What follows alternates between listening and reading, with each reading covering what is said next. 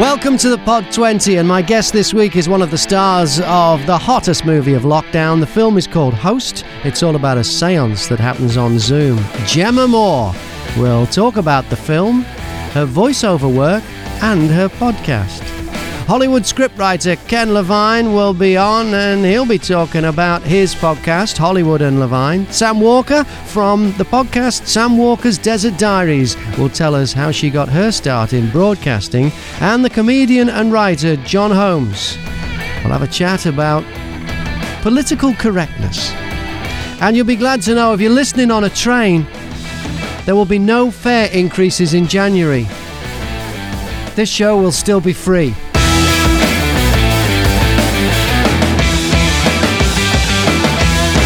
I'm Graham Mack, and the Pod 20 is heard on podcast radio in London, the home counties, Manchester, and Glasgow, on demand in the USA at talkers.com, around the world on multiple platforms, and as a podcast itself. At number 20 this week, Case File True Crime Fact is Scarier Than Fiction. At 19, That Peter Crouch podcast. At 18, the Hobbycast with Jemma Moore. Jemma is one of the stars of Host, a movie that takes place on Zoom during lockdown. Let's get connected to Jemma now via Zoom, direct from my wardrobe, where I present the Pod 20, to Jemma's flat in London. Jemma, you do voiceovers as well. Yeah, dude. I'm assuming you, if you've got a wardrobe, yeah, I do. I do bits and pieces, not as much as as as I'd like. Uh, it, it is a it is a game that's hard to get into if you're not an up and coming superstar actress with a hot film. You know what I'm saying? It is a little bit more difficult for a broken down radio disc jockey to get the same kind of work. Yeah. no, no. Voiceovers are are fun you, when I was at radio school, I went to radio school. I lived in Australia. Is where I got into radio, and I got into, I went to the Australian Film, TV, and Radio School AFTRS, and um, they took us for a day to two WS. It was. It's it's now called WSFM. They took us to this radio station out in Western Sydney, and they said you're going to watch some commercials being recorded, and we met the copywriters and we met the producers and everything, and then they brought in the people who were voicing them, and they were all actors and I oh, said to them, I said, you use actors. Like, this is a radio station. Haven't you just got loads of people who talk on the radio that can read a script? And they said, no, for commercials, we always use actors because they just do it better because they look at the words and they use everything they've learned through acting and the techniques. Whereas radio people, and the example I've been given since by, an, by a radio consultant called Dan O'Day, and it's an exaggeration, but if you give a, a radio presenter a script and they say to him, right, in this script, you're a duck, okay?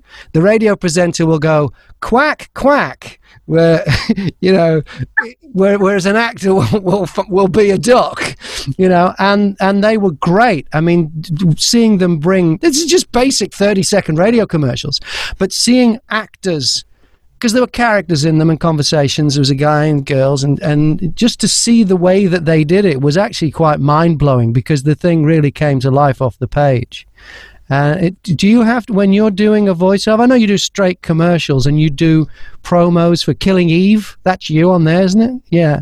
Yeah. Uh, do, do you, do you use every inch of your acting chops to get that across, or is it just oh this is a voiceover? I'm just going to read it?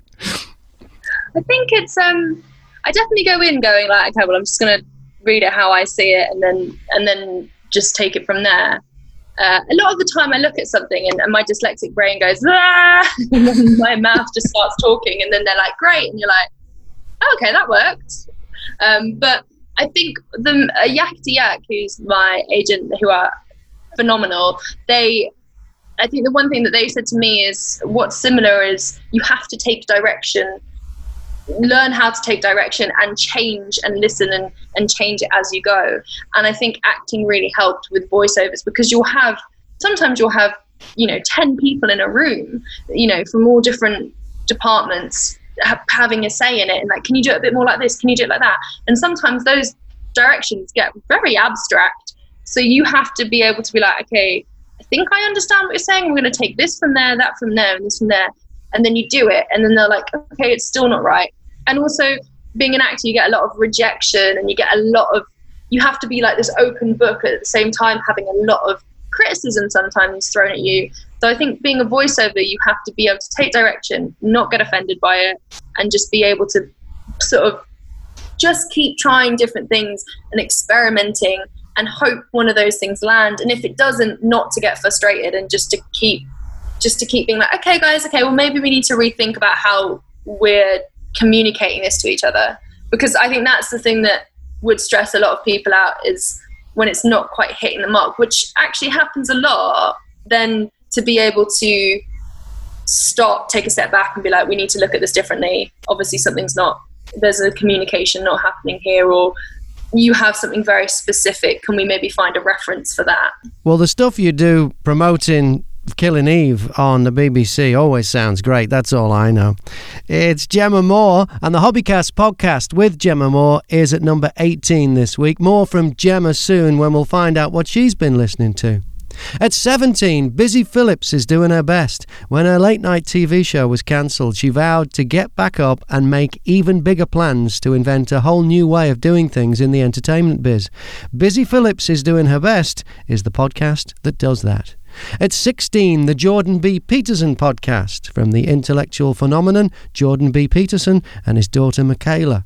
At 15, Hollywood and Levine from the Hollywood scriptwriter and director Ken Levine. How long have you been doing the podcast now, Ken?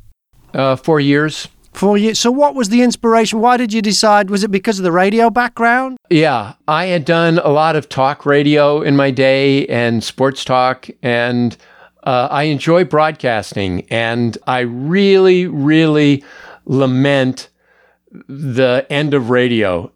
And radio, I, I can't speak for Great Britain, but here in the United States, it's just imploding. Yeah, we've got we've got problems here. A lot of consolidation. Yeah, it's just terrible. There's no live personalities anymore. Radio isn't fun. Three giant bankrupt corporations are running 90% of the radio stations and people are getting fired left and right. And I mean, there's no more industry uh, per se, which breaks my heart because radio was really my first love. So I thought, okay, I'll do a podcast. I've wanted to do it for a number of years, but I am not very tech savvy and did not know like how would I do it? How do you get it from your recorder onto the interweb that these kids are watching these days? And a company came to me and said, We would like to partner with you. Great. You provide the content, and they'll provide all of the technical stuff, and um, and that's worked out great. And like I said, uh, it's been four years. I tell stories like this. Yeah. Uh, I do a lot of interviews. Nice um, one with David Isaacs. I think it was a two-parter. It was a really good one. Yeah, I was able to get David Isaacs. It was like amazing. yeah. yeah. I was able to get my partner. but it was a really nice. It was a really nice interview, though. Thank yeah. you. But I've had Jamie Farr of Mash, yeah. and uh, you get Alan Alda. I get Jamie Farr, um, and uh, Peri Gilpin of Frasier, uh, James Burrows uh, for two episodes uh, for sportscaster fans. Al Michaels, who is the premier sportscaster in America, uh, he came to the house to record it. And I also try to introduce you to writers who you don't know their names, but you know their work and you've enjoyed their work. And so I try to introduce them to various comedy writers, names that they have seen on the screen for years, and then other aspects of the entertainment industry, like uh, a casting director or a former studio executive, a former network executive, uh, an executive who was in charge of scheduling and programming for NBC. And then I'll do sometimes um, commentary tracks where I'll take an episode of like Cheers or Frasier, and you don't have to, but if you sync it up, I then just talk through and, and do a commentary track of what was going on behind the scenes. Look for this, and you'll notice that uh, this isn't going to match, and you know stuff like that. And I tell you know, goofy stories like this from time to time. And you also play if, you, if if you've been out somewhere, you, you bring tape. Like for instance, you, you had a bash at stand up and you played that on there. Some one act Yes. plays you've been involved with, you play them on there, and you Yeah. y- there's commentary before and after and everything. Yeah, it is. It's it's a real variety of stuff, but it's all about the biz that you're in. It's it's a really what, really good. What, what I've done sometimes is I'll take a 10 minute play that I wrote and I'll play the play. Then I'll explain my thought process and why I did certain things and why I chose this reference and why I decided to tell the story this way and why I laid in this piece of information that you'll see pays off later. So I'll talk about that for like five, ten minutes and then play the scene again. And now you have a different perspective because now you're seeing it as an insider.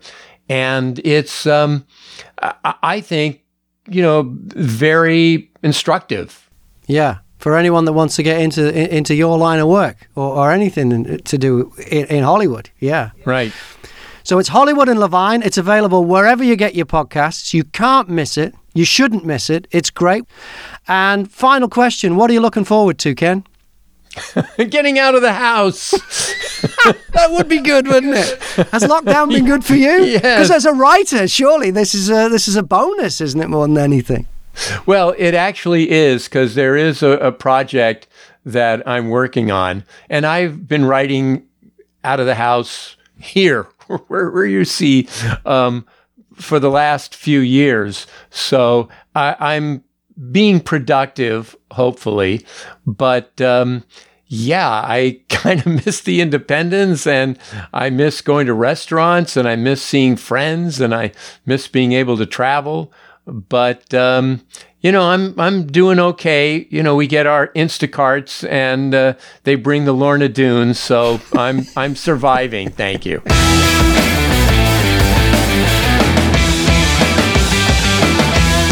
Ken Levine and his podcast Hollywood and Levine is at number 15 this week. Ken will be back next week to talk about what the Los Angeles Times called an epic blog fight between him and Roseanne Barr.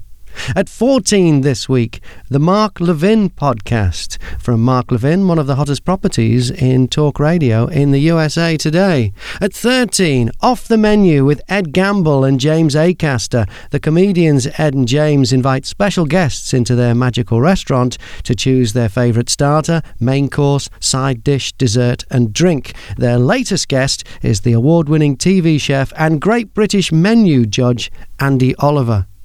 Back to the chart in just a bit, but right now let's check in with my special guest, Jemma Moore. Jemma is one of the stars of the new film Host and presents The Hobbycast. What podcasts do you listen to, Gem? I love. I got really into like the uh, the guilty feminist. I liked it because it was. I don't know that one because it sounds and it sounds like it's not aimed at me anyway. I But think, I it, could I think it would do because it's Yeah? like there's um it's Deborah Frances-White and she has this thing at the beginning where she goes, "I'm a feminist, but if I could go back in time and save this incredible woman from this situation, or go back in time to when Chris Hemsworth was really desperate to kiss someone and didn't know who to kiss." Probably go to the latter of the two. So it's like this, like I'm a feminist, but Mm-hmm. the other day uh, I used Facetune or like something like that. Like it's it's this wonderful place where you can i listen to women from all different backgrounds, um, explore their role in the world, but also be like, oh yeah, I constantly make mistakes or I constantly and and failing to live up to this like feminist values or but you know like i'm trying to constantly do better but yeah the other day i definitely did this thing and, and it wasn't a feminist thing. Like they always go did you have a feminist week or a guilty feminist week? I see, and that's the, the whole idea of the podcast, right? Oh, actually, sounds quite good now as you now as you say it like that. Yeah. yeah and they're all comedians that had like hannah gadsby on. They've had uh, felicity ward on. So it's really funny and like and but they also cry. Like there's an episode where they go from laughing to then crying because of from frustration because they're angry. They talk about really hard hitting topics but also accompanied by silliness, and so it's this wonderful balance of many different things. And then I also love No Such Thing as a Fish. Yeah, always I does well on the podcast chart. I mention it every week. I need to get those guys on because yeah, yeah, they're uh, wonderful, and and I think it's the same with this hobby thing. I love finding out new, random things that you're like, is that is that? And then you go and Google it because you're like, nah, I don't. no such things. that. Aren't they the writers on QI? Yes, the Yeah. QI elves they call themselves, which is quite sweet and nice. They because they must find some the the research. I think it's brilliant that they did it because there must be so much that falls to the wayside. Yeah, That they they had information that they're like, how was other people not knowing about this? There was like, um, what is it? There's one episode where they discuss how the is it the Taj Mahal is basically made out of cake mixture, like egg and yeah. top like and and they cut there's some strange there's so many strange things I, I got to a habit of starting to write down these facts that I could remember them because there's so many of them but they they're just so weird and wonderful and and it always makes me smile because it's light-hearted I like also Fearne Cotton's Happy Place. Yeah, that always does well on the chart. Yeah, it's int- it's nice to hear people talk about mental health and and stuff like that but it can get quite like like heavy sometimes so then that's why I go to like the comedy or um or the guilty feminist because it's like silly. What do you like to listen to I like to listen to a lot of interview podcasts because I'm interested in, in people. I mean, it, you know, I don't read many books now because I've been narrating so many of these audiobooks. I'm working on five at the minute, and um, but when I did read books, I, it tended to be biographies because I just wanted to see how people tick. For a while there, I went through a phase of I would read biographies written by famous men's wives because I thought they would know them in a way that. So I read um, Cynthia Lennon's book about John Lennon, and I wrote Pattie Boyd, read Pattie Boyd's book, which was about George Harrison and Eric Clapton because she was married to both of them. One of the best was was uh, Peter Cook, the comedian Peter Cook and Dudley Moore.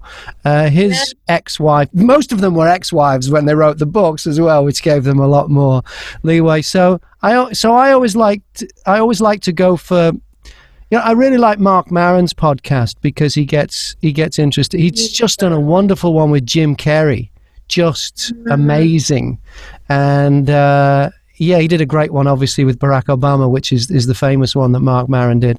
But I also like. Uh, Penn's Penn Sunday School, Penn Jillette, Penn and Teller the Magicians, Penn Jillette, who is a uh, a larger than life character and very outspoken um, atheist, and he likes to uh, say what he thinks, and, and, and that's good. So yeah, that's kind of what I I like. Yeah.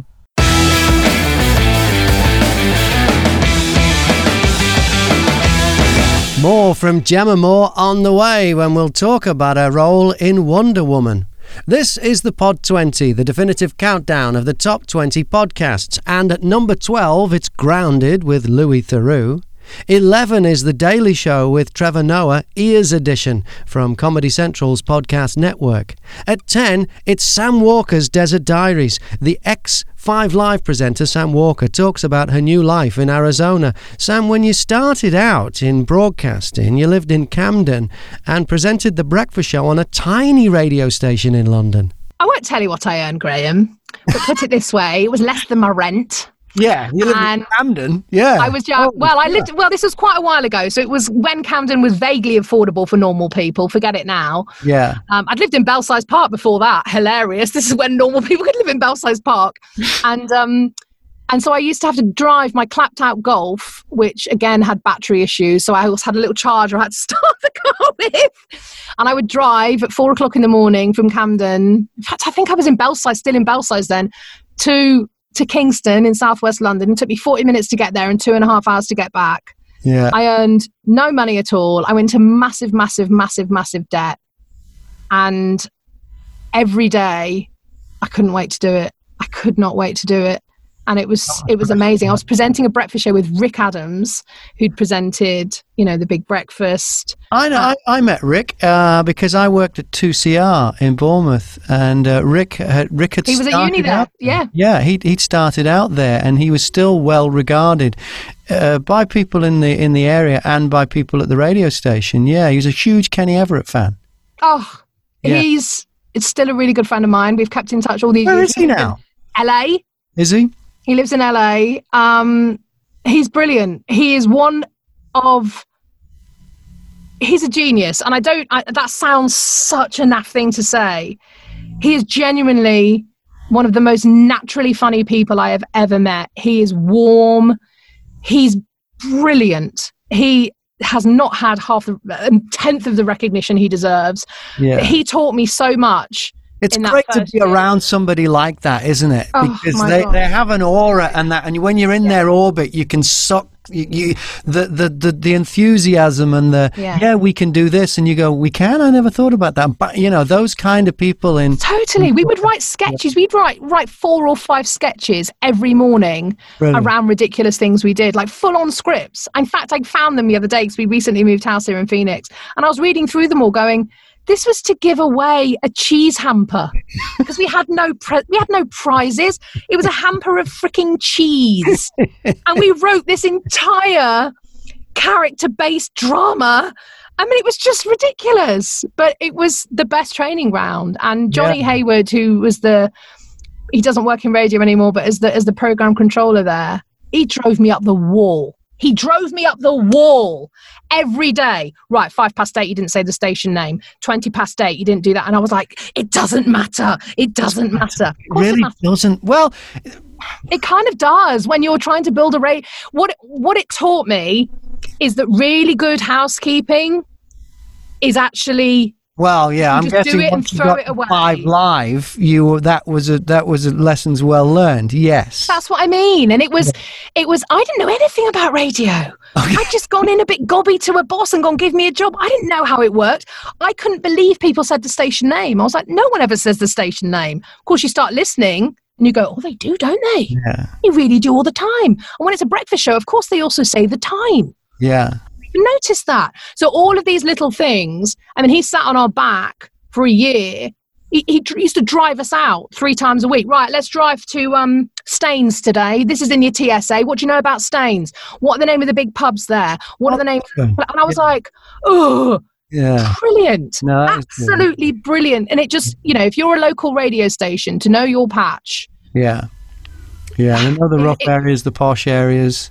every, exactly that. Yeah. So, so at that time, you'd gone through. Uh, is it is it unfair to call it a myriad of vocational cul-de-sacs before you got there? Okay, I didn't. to- enough, they now all they now all slot into what I do. Being able to write well, being able to know how to tell a story, being able to know, like even through PR and marketing, about branding.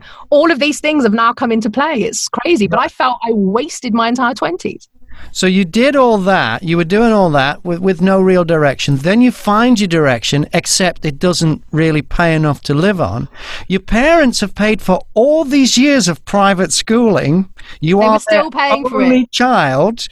They were, pro- yeah, they were still paying for it. How were they with with your life decision? Were you under pressure from them to sort yourself out? They basically so.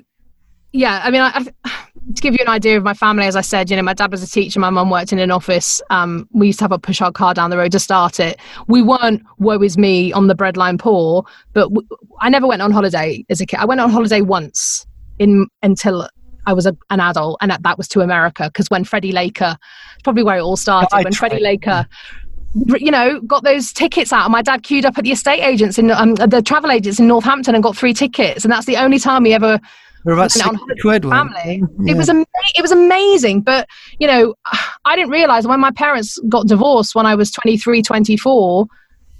And I'm, I'm sure they wouldn't mind me sharing it, but a big part of the settlement was who pays off the rest of the school fees. And I got a bur- and, I, and I'd left school six years earlier. yeah. And I also had a bursary, which means I had quite a bit of my fees paid by the school. Mhm. So, yeah, that's no wonder we never went on holiday and had a car you had to push. I am so aware of the massive sacrifices my parents made for me. So, and so where were they at that period in your life when maybe in their eyes you weren't a success and you didn't they didn't see a path to success like you did?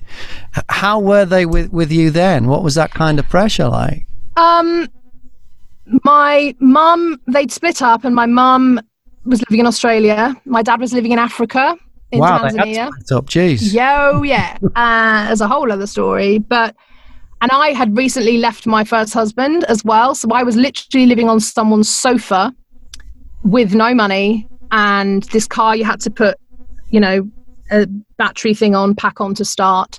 But was that good for you though? Because you knew you you were responsible now for you. There was no fallback position. Yeah, totally. And and I remember saying, I've got this opportunity and I want to do it. And my mum sent me, and I've still got them on my fridge now, two fri- two magnets. One is a quote which I can't remember off by heart, but it's basically about you know cast off the bowlines, sail out, discover, explore, dream, and the other one just said never, never, never give up. And they both said, if you've got a passion and you found something you love, you've got to go for it. You've got to go for it. And I remember my grandmother sending me a few hundred quid because that's all she had, because she said, I really want you to do this. I really want you to try this. And I know that you're going to be successful. I know you are. And you need someone to help you while you're trying. And so they 100 bazillion percent. My husband works in state. He'll be very upset. He's like, there can only be 100%. You know what I mean?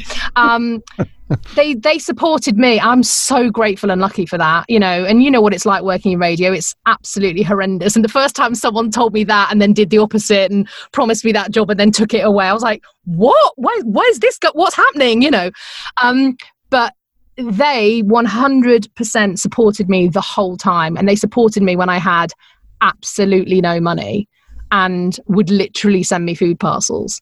And and they helped me. And you know not not financially quite often because they didn't have that money but in ways that supported me. And when i had like 12,000 pound debt on my credit card because i had to do that to pay my rent because i wasn't earning enough they were like it's okay.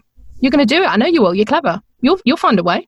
You will. You'll do it. And i did. I got part-time jobs. So i was on the radio in the morning and then i was working at a pr firm in the afternoon to kind of boost up that money. So i was exhausted um but you do you find a way if there's something you're really passionate about you do do it And there's something about that time. I always look at. I look back at the time. You know, I'd I'd I'd not had very supportive parents, and I'd found myself as an as an air conditioning engineer in Sydney, Australia, but it just wasn't me. Mm. And I got accepted into the top radio school in Australia, the Australian Film, TV, and Radio School in Sydney. It's that they only take twelve wow students a year, and I got on that. And when I got, I always look back on that. It was the most broke I've ever been because I couldn't work. You know, Julie was working in a in a. This is how long ago it was in a shop that developed uh, one hour photo kind of place. Julie was doing. weren't they that. cool when they came in yeah wow Yeah, she was doing that in Sydney, you know, developing pictures of the Opera House and the Harbour Bridge. And um, I I couldn't work for six months while I did this course, but it's that hope that, wow, my life, if I get this right, if I work hard, I, I could have something really special here that I never even dreamed someone like me could get. And I always look back as that was the best time. It still is. I still think of that as the when was the you know if you think about your life that was the best time. Uh, So this this people who, who have a relationship with money, money's important. Don't get me wrong, but I also look at the time when I was earning the most money I ever earned in my life, and I was the most miserable. that's so true 100% something about having that hope. That the, of of the future, not of the now. The now really doesn't. We're supposed to live in the moment, and I don't know where people. And I would love to live in the moment, but you don't. You live just a little bit further ahead of the moment. That's what keeps you going. And uh, yeah, so and, and what did you find that that that was just one of the best times ever when you? Yeah, I think there was, and I I've talked about it quite a bit since actually. I mean, just with with friends and and family. But I think the time when I was living, I'd left my marriage. I was living on my friend's sofa, earning no money. You know, this is before we then got a flat, um, which I moved in with my friend. But I was living on her sofa for a good six months, so I was homeless. What I was, um, I lived out of Sainsbury's carrier bags. I had no money to spend on anything frivolous. Um, and I would get in the car with my little battery pack to start up the battery every morning. I had to walk about five streets away, probably more than that, no, probably a good 10 streets away because where my house had used to be, and that was the zoning for London. So I could park my car there, but I couldn't park my car where I was staying with my friends. So I had to walk at four in the morning to the car, open up the bonnet, start the car up, drive, do this radio show for five pence, come back, then drive to Dulwich to do some PR. And it's weird. I think I also felt really alive, you know, really alive. Everything was incredibly difficult but you do bizarrely look back on that with fondness. Yeah. It's a bit like now I look back on those first few weeks in the States when everything was massively overwhelming. We were like, where do we live? What's happening? I look back on that with fondness. Yeah, it's exciting. So, yeah, because it was exciting. I mean, it was also terrifying. And yeah. my husband was losing the plot, going, "We can't even open a bank account. What are we going to do? We can't rent a house because we've got no credit." Ah. But I think I think you're right. It's that anticipation of I'm going to fix this. Yeah. I know I'm going to fix it. Don't know how I'm going to do it yet, but I know I'm going to do it. And and that yeah, that is a completely wild wild state to be in, but it's really exciting. And it's great to listen to too in uh, Sam Walker's Desert Diaries, which is at number 10 this week on the chart. At number 9, Sword and Scale, a true crime podcast covering the dark side of humanity and human nature including murder, rape, dismemberment, and cannibalism. At 8, Rob Beckett and Josh Widdicombe's Lockdown Parenting Hell. It's parenting, just not as you know it. Let's check back in with my special guest this week, Jemma Moore. Jemma, you were in Wonder Woman. Was that done in Hollywood? So, no, that was done in Italy. Oh, in Italy? Right. So, did you get to go to Los Angeles? I mean, you're in a Hollywood movie. Did you get to work in Los Angeles? No, I didn't. We so I I missed the premiere because I was in Cannes with my short film that I'd produced, um, and it was like between Cannes, going to Cannes and going to the premiere of Wonder Woman, and I I assumed that the premiere would go ahead for London, and so I unfortunately didn't get to go to either because everything there was like a everything that happened around London Bridge and it got cancelled. Um, so I didn't go to LA for Wonder Woman, but we filmed in Italy, like on the Amalfi Coast, and it was it was beautiful. Like some of the locations for that were so stunning that I just I went back. I just went straight back. Matera is where they filmed the new Bond film, and I think it's the cultural city. It was called the cultural city last year, like of the year, and it had all the Salvador Dali statues and everything. But it's this old city made out of caves. So everything's like in these caves and it's sort of like a labyrinth. My partner got ill one day and he was supposed to go to the doctor which was like five minutes away and i got a call 45 minutes later being like i'm stuck in this labyrinth. It's like midday. I've got a fever. And i was just like okay babe it's supposed to be five minutes down the road. So wonder woman was like italy um, but they build sets on beaches and had like huge green screens set up on beaches. And i went to la afterwards for a different um, job. I was signed to abc for the year um, on a contract that i won for their first transatlantic competition in the uk um, so, so you, you, you, you won it? That was a competition? Yeah so it was like sending a, a self tape um, and I'd. I'd where did you get? Where did you find? T- you're so busy. Where did you find time to do that? Well, actually, I was on a film and I'd injured myself and lost a tooth chewing pineapple with the skin off, not with the skin on. and uh, and I was sat home and I was really like feeling a bit down, and I was just like, okay, so what can I do? My friend was like, there's a self tape competition. You get a year contract with ABC. Why don't you do it? So grumpily, with a plant in the background like this, I was I did a self tape, and then I got into the second round, and then I got into the third round, and then I got a call from the head of casting at ABC being like, you've won the competition. Um, so yeah, can you hear them sanding my floors? Oh, ju- a little, a little bit, but it's not, it's not too distracting. But it's very, it's very, um, it is, it is. Um, it's there. It's present. It's it's very host actually. That's what it is. It's, it's noises. So, yeah. It's the ghost living in my walls, sanding my my floors. Yeah. Um, so yeah. So then I got to go to LA for that, which was really really cool. Um, and I got to go to Disney, and I watched uh, a Disney film with all the, these Disney animators as well, which was like a dream for me because I think Disney's magical and wonderful. So, but I was gutted that I didn't go to the premiere for Wonder Woman because that would have been a life, uh, a real. But there'll be many chances. I, I think I was. I got to see Twin Peaks Right. two rows behind um, you know like the whole everyone so i just was like it was pretty amazing i've actually got it on my wall uh, because i was like obsessed with david lynch when i was younger and i used to sit in uni and eat cocoa pops with cream and watch twin peaks and so then when i got to sit behind him and watch him cry at his own thing i was like okay okay it's fine i missed the wonder woman premiere this is pretty cool Pretty cool. Um, pretty cool yeah So when I watch a lot of your stuff, you've got the most perfect American accent. Thank you. How is it done? And I ask for a selfish reason. I um, produce and, and, and narrate a lot of audiobooks. And when you audition for them, it says what kind of accent they're looking for. And a lot of the ones that say American accent, I think, well, I could probably do one, but I don't know if I could pull it off well enough. And there'll be lots of different American characters, and I skip them and just do the British ones. What is the trick to getting a good American accent down? You could actually make me money here. Okay, so I mean, I have a like American accent cheat sheet above my desk. Yeah. And I think the R's, because they're rooted, the R's, I think, are the best thing. So I always do Peter Piper picked a piece of pickled pepper.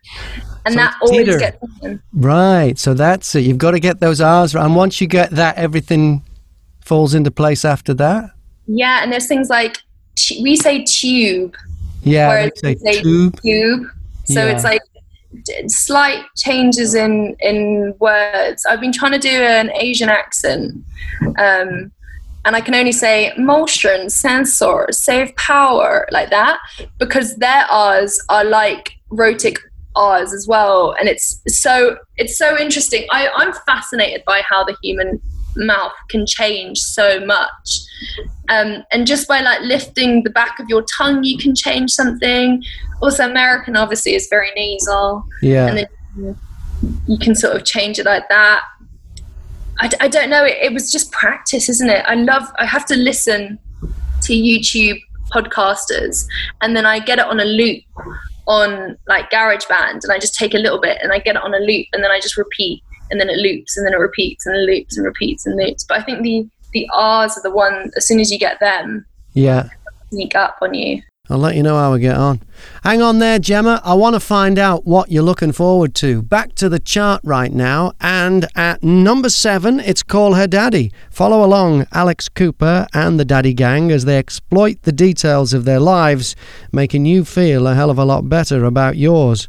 At six, Revisionist History. Malcolm Gladwell's journey through the overlooked and misunderstood. At five, The The One Show Show. Jon Holmes and guests take apart the BBC's Fluff Fest. As a writer and comedian, Jon, how has political correctness affected your work? Well, I don't. I don't think. So. I mean, it's a. It's. I think the sensitivity is a, a bit of an issue. I mean, it's it's not because people say, "Oh, you can't say anything these days." Well, you can. You know, as many have pointed out, of course you can say what you like. No one's stopping you, but there there may well be consequences. Now, if you're prepared to deal with those consequences, okay, it's up to you. So, but yeah, I do think we're oversensitive. I think uh, I say we. I mean, I'm not sensitive. You say what you like to me. I'm not going to be offended. Um, but I think there is a tendency to, uh, and it scares broadcasters. I think it does. I think somebody needs to come out, as some publishers have started to do now. You know, when when publishers have argued that they don't want to be associated with certain authors who might have points of view they disagree with, a couple of publishers have now turned around and gone tough to them. Uh, and I and I, I think more companies should probably just go well you know diversity of thought is equally important Hmm. and so you don't you can't shut that sort of debate down i think there is a tendency um to, well it's this council culture thing or whether or not they know that's a What um, worries me about it all is that if somebody is a racist, for argument's sake, I'd like to know that they're a racist. But if they're prevented from saying racist things, I'll never find out. And I need Yeah. to know. You know, That's need, right. uh, and so it's almost helping them through. They should wear, Graham. They should wear. I'm with. I think you're right. They should. They should rather than as as cancel them. They should should go the other way. They should re- wear their racism proudly. Yes. I don't know. For instance, some sort of white hood or robe would be an excellent Yeah. outfit for someone Excellent. who is a racist. yeah, flaming torch maybe. Oh, too. Had I appeared in the pages of the Guardian wearing a white hood and robe, they might have a bloody point. but I didn't Yeah. because I like to think I'm not a racist. Yeah. what what is uh, it's going to be a tricky question, but what is the motivation for being funny? Uh, You know, there are all these theories that psychologists come up with about a need to be loved, and and I know you were adopted very young, and I don't know whether that plays into it. And to get into, I'm not a, I'm not a psychologist or a psychiatrist, and I don't want to go too deep into this. But have you got a theory about what makes people funny? Um, Specifically to do with you, what makes you, what, what- your motivation is to make people laugh? a lack It is a strange thing to want to do. in do. any other area. That is what it's all I have. Um, I, do you know? I don't know. I, I mean, if psychologically speaking, I, I don't know. My- if I, I, I've spoken about this before, but I trace. If I were a psychologist, I think, and weirdly, my mum is, so she should give us a better answer to this. Oh, she she she was a nurse, but when she retired from being a nurse, she got a bit bored, so she trained as a psychologist, um, which she's retired from now as well. But she did it for a bit anyway. But I think there's a. I don't know. I think you have an innate.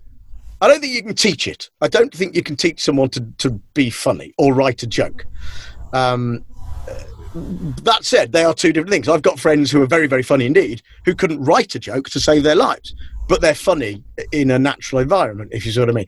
So people have an innate ability to be funny, which is a sense of humour, but sort of translating that, I suppose, into the rhythms of it's a bit like music. I think R comedy's very like music because it's all about um, rhythm. It's all about rhythm and how things s- structure together.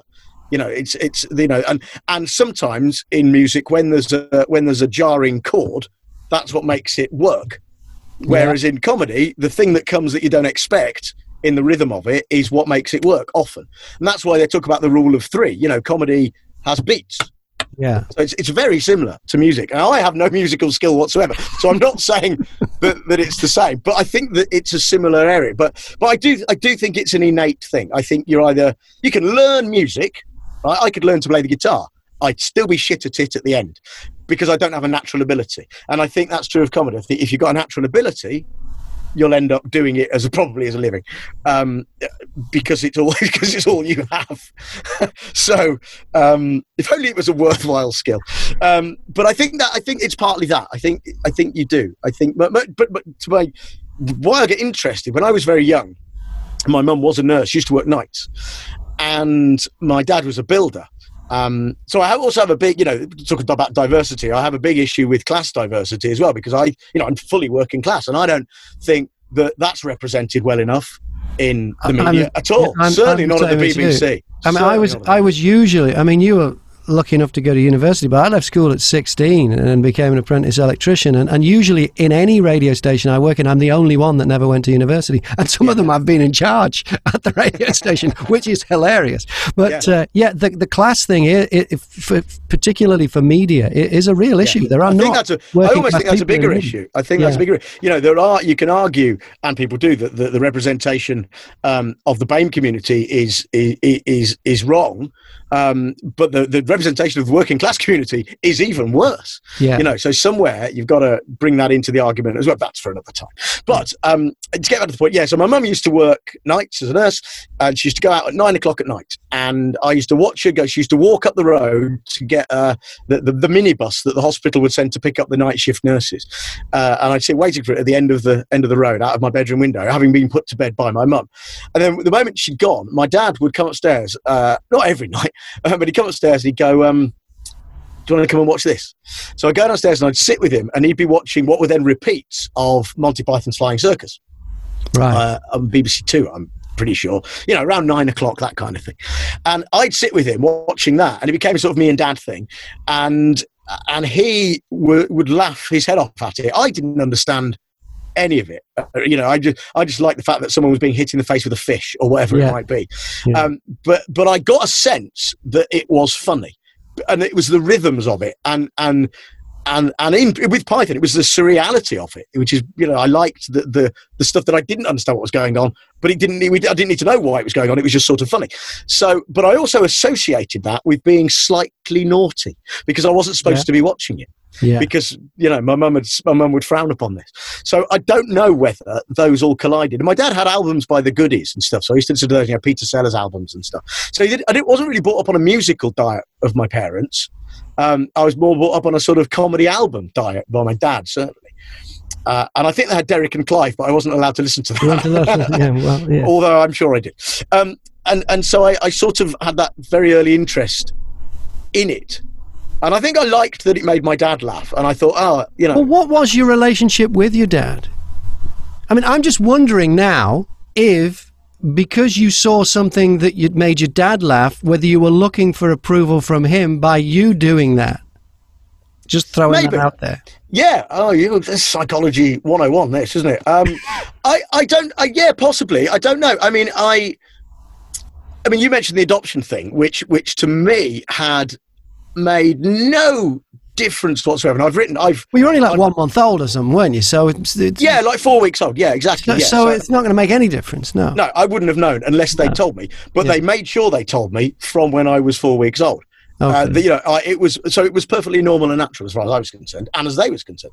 So we had no, um, and I've uh, I, I wrote about I wrote a book about that, um, uh, and about sort of growing up. But I sort of talk about the adoption because I the way I, I looked at it was it was all very sliding doors, and I was interested in this, which comes back to the comedy question in nature and nurture. Because if you you know, I was essentially chosen from a lineup of babies. You know, my parents walked in, saw a lineup of unwanted children, and just sort of went that one at me because my mum tells me that I, I had big brown eyes and uh, the sorest bottom she'd ever seen. Thanks, mum. Um, so she sort of said, we'll, "We'll have the, we'll have him, please, if you could package him up and send him on." Um, so they took that. So, but, but if you think about it, five minutes le- five minutes before that, a totally different couple could have come through the door and picked me. Yeah. Now, so my question, I don't know the answer, is would I be doing this? Would I be doing comedy? Would I not? Would I be someone entirely different? Would I still be me? So is the comedy thing nature or nurture or not? I don't, and I don't know. But I find it very interesting, you know, to, to see that I could just be an, an entirely different person. I mean, you know, at the end of the day, that this Jon Holmes, Jonathan Holmes, wasn't my original name anyway. So technically, I'm not even this person. Right. Weird, weird isn't it? Yeah. Um, yeah, and I did one of those uh, recently. Did one of those DNA things as a gift. Some someone my wife got me a. You know, you can spit into a bag essentially, and uh, and and send it off to some DNA company, and and they ta trace your ancestry. Uh, there, there are various levels. One of which is they will trace your actual ancestors. They can't do that because I don't have any names to go on. I can't input the first bit of information because I don't I don't know who my birth parents are at all. So uh, but but it turns out my ancestry is I, I'm seventy odd percent uh, Irish Scottish okay. uh, from the from the islands off the top of Scotland and the uh, east coast of Southern Ireland. But that's seventy. I'm seventy percent that, which I what? So so that's why I'm wearing a kilt right now. but just to get back to your, did you have a good relationship with your dad? Um, um, I only asked that because I didn't. I didn't have a, a what you would call like the modern father-son relationship with fathers, and I think it has a little bit to do with what I do for a living, getting into radio and broadcasting. Was I think it had an effect. I'm not exactly sure the depth of. it. I've never been analysed or anything, anything like that, and Yeah. and I've noticed a lot of people who you know, who I've met and worked with have had issues with their fathers at various. It's a spectrum, but uh, at various levels. And uh, No, I I'm just I interested. in- I don't think I had an, not an issue at all. No, we, I mean we had a fairly. Uh, I think we have a. It's certainly not a modern father and son relationship, but it's a it's a classic father and son relationship. Yeah, yeah, in yeah. That we, Oh, in that we don't talk about But it. a, yeah, yeah. But so, so a normal one for the seventies. Uh, Yeah, yeah. yeah, yeah. Okay, yeah, yeah. yeah and and yeah totally i mean nothing you know we we uh, I, I, I, again, before I disliked the Guardian so much, I did a, an article for them whereby I, they, they had a, um, I don't think they run it anymore, but it was it was a thing where you could take uh, your father or mother to something you enjoy, and they would take you to something they enjoy, and and and thus a slightly amusing, interesting insight into family is born. And I took my dad to a Motorhead concert. Right. Um, uh, this is about ten years ago, probably, and and he took me round a um, William Morris. You know the the the um, uh, the, the, what is he? He's a he's an artist, but he does wallpaper. He's wallpaper. He's not William Morris wallpaper design and, and stuff, but he's a you know an artist. Um, and uh, textiles, that kind of thing. And and where the house where he was born, I think, is now a museum dedicated to his work. Anyway, he took me there, and I took him to a Motorhead concert, and the you know and wrote a funny thing about it, and and that's fine. Um, but we spent an afternoon together on both occasions, and it occurred to both of us that we've never really spent any time alone together like that yeah. for years because. Yeah. Well, I, I, you know, my parents live miles away from where I live, so I don't see them as often as that anyway. Uh, but but we thought, well, no, we've not really done that. So you know, we sort of sat and had an awkward couple of pints of beer. But after that, you know, it, it was fine. Yeah. But I'm of that generation, as you might be, is that when when you phone home and your dad answers the phone, you sort of, you know, oh, how's it going? Yeah, what are you doing? Yeah, doing that. Yeah, yeah. Which lasts for about 30 seconds. Then he goes, do you want your mum? That's it. Yep. Yeah, that's exactly, that is exactly how, how things go down. It's the Pod 20, the only countdown that matters. And at number four, the Joe Rogan Experience. His latest guest is David Blaine. At three, David Tennant does a podcast with. And this week, David Tennant does his podcast with the political activist, author, and entrepreneur Stacey Abrams. Just before we get into the top two, Jemma Moore, one of the stars of the lockdown movie Host, what are you looking forward to? Getting back on a film set Right. Because so I, you just like the vibe on the set. That's your your natural yeah, habitat. I love, I love stepping into um, anything that like art directors or you know just stepping onto set and into that world because I think I mean Lord of the Rings was the film that made me love films and those magical worlds and I remember with Doom and, and, and previous films and Wonder Woman the, that magical moment where you're like everyone's around you and you're st- stood in, on set and you can chat to people and people are excited too and there's this buzz going on and you're about to and then the director walks on set i'm really looking forward to doing that again and being able to hug people when i can hug my mum and dad I miss my mum just treats her window like a shop window now. I'll go over and she'll be like, Do you want this cake? Or do you want some bananas? she like produces she'll, and I'll be like, Mum, actually I really need some of this and she'll be like, and then go to the back of the house and come back and be like, here you go. And then I can see my mum, my mum's like this really sweet, like, um, my friend's got a toddler and apparently um, they've told him that they can't, she, they can't hug him. And the ah. because Why? grandparents can't hug because you know yeah because i think now it's fine but during lockdown my friend was saying it was really funny because the toddler would be like pretend that they were going to get a toy and then run and leg it and just grab one of the grandparents' legs. And my mum has that tendency. I can see her being like, mm, like wanting to hug. So now that's why I've been like, Mum, you have to stay in the house behind the window. And then she'll shut the window and I'll go up to the window and collect my stuff. But I've only done that twice because my dad's high risk. So I've so I can't wait until I can just hug my mum and dad. I think that's something I'm really looking forward to doing. That and being on a film set with a load of creative creative heads well, let's hope you don't have to wait too long to enjoy those things. And I hope to hear you on an audiobook sometime. I'm a big fan of audiobooks. Are you? I've just done a. I've just done one that's just gone for sale this week. It's a. It's called Spitfire Final Flight. It's a nice story. Make a great movie too. It's about. I didn't. It, it, the guy that wrote it. I'll tell you what it's about. It's about. Yeah. They find these. They they find that there's rumor that there are these pristine, brand new Spitfires were buried in the Burmese jungle in the 1940s and they're apparently still there. So this American millionaire says he wants one, but he needs an expert Spitfire expert, you know?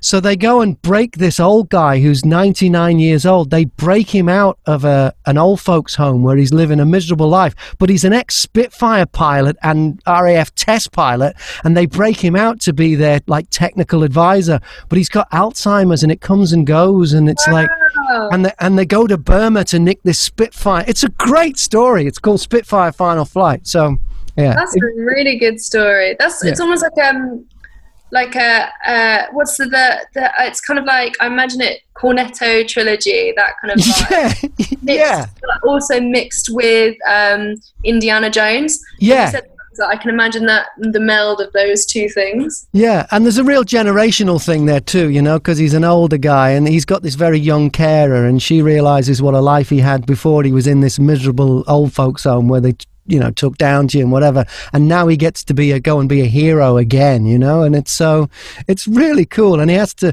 don't want to give too much away. But he has no. to land a Spitfire on a ship that isn't an aircraft carrier. They've just put plyboard on a freighter, and he's got to land it on. I mean, it's great. It's great. Wow. well the guy that has Alzheimer's has to land it. Yeah. Yeah. Yeah, it wasn't planned that way, but their original drug running South American pilot gets arrested, and now they need a pilot, and he's all they got, you know? It's so good. Oh, that's so good. I'm gonna I'm gonna give that read. I'll give that to my dad as well because Spitfire Final Flight, it's called. Yeah. Yeah, the, the audiobook's on Audible, and the, it's based on an actual book, which is somewhere, which would be a good read too. But yeah. Amazing. It was really good fun to narrate, and uh, I'm sure you'll enjoy it. That's Jemma Moore, who'll be back next week to talk about growing up on a farm and getting into acting. It's the Pod 20, and we're into the top two. Number two, Spencer and Vogue. Spencer Matthews and Vogue Williams let you into their lives and bring you what they're thinking, doing, and disagreeing on. Which brings us to number one. For the second week at the top of the chart, The Good, the Bad, and the Rugby. James Haskell, Mike Tindall, and Alex Payne in a show with great guests, insight, laughter, and tears. That's it for episode 17 of the Pod 20. I'm Graham Mack, and thanks to this week's guest podcasters Jemma Moore, Jon Holmes, Ken Levine, and Sam Walker. If you'd like to watch extended Zoom chats with all of my guests, check them out on YouTube and subscribe to my YouTube channel. Next week's special guest is BJ Shea, the host of the BJ Shea Morning Experience on 99.9 FM KISW in Seattle, Washington, and the host of BJ Shea's Geek Nation. BJ, I know you love Doctor Who. Gosh, yes, yeah. How's she doing? How's the new Doctor doing? I, I've got to admit, I haven't seen any of the new ones since Jodie's taken over, and I didn't see Well- that many before, to be fair. But I haven't seen any of the ones she's done. Yeah, Jodie's, well, first of all, Jodie's a terrific actor. Uh, as soon as I heard she was getting the role, because of what she's done before, I thought, okay.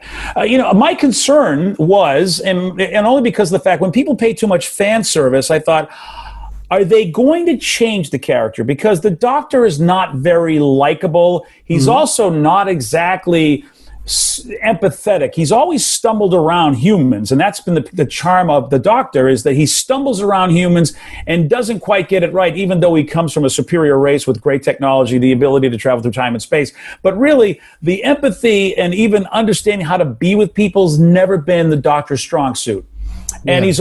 Come off like an idiot sometimes and has to has usually gets chastised by the the human companions. So i thought oh is that going to be something that people are going to tolerate from a from a, it being done to a female actor? I thought I, you know i wasn't sure how this was going to be. Were they going to try to make this be like a super doctor because well we don't want this woman to be treated badly because that was what the fans might say. And I'm like, I just want the doctor to be the doctor. And my gosh, Jodie's knocked it out of the park. She is my favorite doctor. She is as Really? awkward. Wow. She's terrifically who. And I mean, look, you know, Graham, there's no, there's, uh, I will say this, the, the, it's no uh, secret. The ratings I know have not been great in England, and I'm, I don't know if they've been great here compared to previous iterations of Doctor Who. And it saddens me because I see the complaints online. And honestly, Graham, I don't know anything else but because of the fact that deep down, the real reason is because she's a woman, and they and they think, oh my gosh, you should never have cast a woman in this role. You role. think that's what And it is?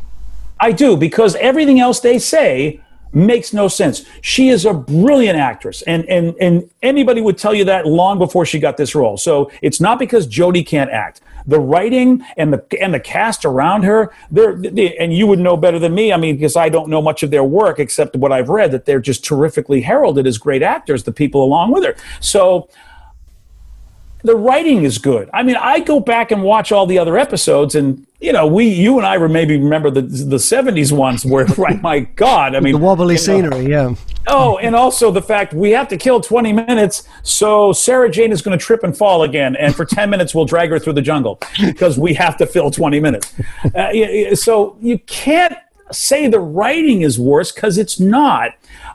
Um, and Chris Chibnall's not. I mean, he's a very good showrunner, you know. And so I don't know what else to call it except it's a bunch of older, white, cisgendered men that just don't want to get over the fact that they've taken the character who used to reflect them. Oh, that's me. I can point to me. There's a white guy being the hero. And now here is a woman who's the hero who doesn't look like them. And now they know what it feels like to have to watch a show where that's not them on the screen and they don't like it. Yeah. And they don't know they don't like it. And so I think it's subconscious that they find anything to nitpick. But I think it's because that's a woman up there playing the role that you're used to being a man. That's wow. the only thing I can of because the show I think is terrific. I've loved it. I I don't know what they're complaining about, I, and I think this season was better than last season. And and and I'm not kidding. She's my favorite doctor, and I I love Tennant, and I love Matt Smith, and I love Tom Baker. I I really I, I loved a lot of the doctors. So it's not as if you know this is a bandwagon thing. She's that good. I really look at her and I go and I just go, "Oh my gosh, Jodie, you are nailing this!" It's and and and so I'm, I, I hope she feels that love. I hope that enough people let her know that because uh, and it's just and also as a performer, she's terrific. Anyway, I mean, I, I, mean, I just I look at her and I go, if I could be a quarter of good as good at her at my job as she is at her job, I might be somebody. That's how good.